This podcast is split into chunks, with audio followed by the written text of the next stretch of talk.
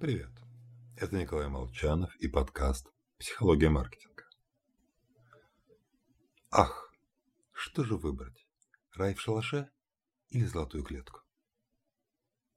Вообще без разницы, потому что выбрав любовь, мы незамедлительно начинаем мечтать о жизни в достатке. И наоборот. Это не ошибка, а в буквальном смысле базовый принцип работы нашей психики. После того, как одна потребность удовлетворена, на ее место встает другая. Ведь никого не удивляет, что, плотно поев, мы уже не мечтаем о пище, а хотим завалиться спать. Точно так же во всем остальном. Как только мы добились желаемого оклада, тут же возникает мысль, что на работе не хватает, ну, допустим, самореализации. А если, напротив, овладели новыми навыками, выучили питон, хочется побыстрее конвертировать эти знания в зарплату. Цикл потребностей – нормальный и естественный ход вещей. Он полезен, так как помогает нам достигнуть разных целей, подталкивает к постоянному развитию.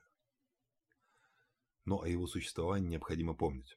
Иначе, когда начинает хотеться чего-то другого, мы принимаемся укорять себя, мол, значит раньше ошиблись, сделали неправильный выбор. Только точно так же мы бы винили себя, если бы сделали этот другой выбор. Поэтому смело отбрасывайте это неуместное чувство сожаления. Ваш выбор был верен. Факт ощущения неудовлетворенности и желания поменять цель замечателен, так как сигнализирует о том, что предыдущая цель достигнута. С вами был Николай Молчанов и подкаст «Психология маркетинга».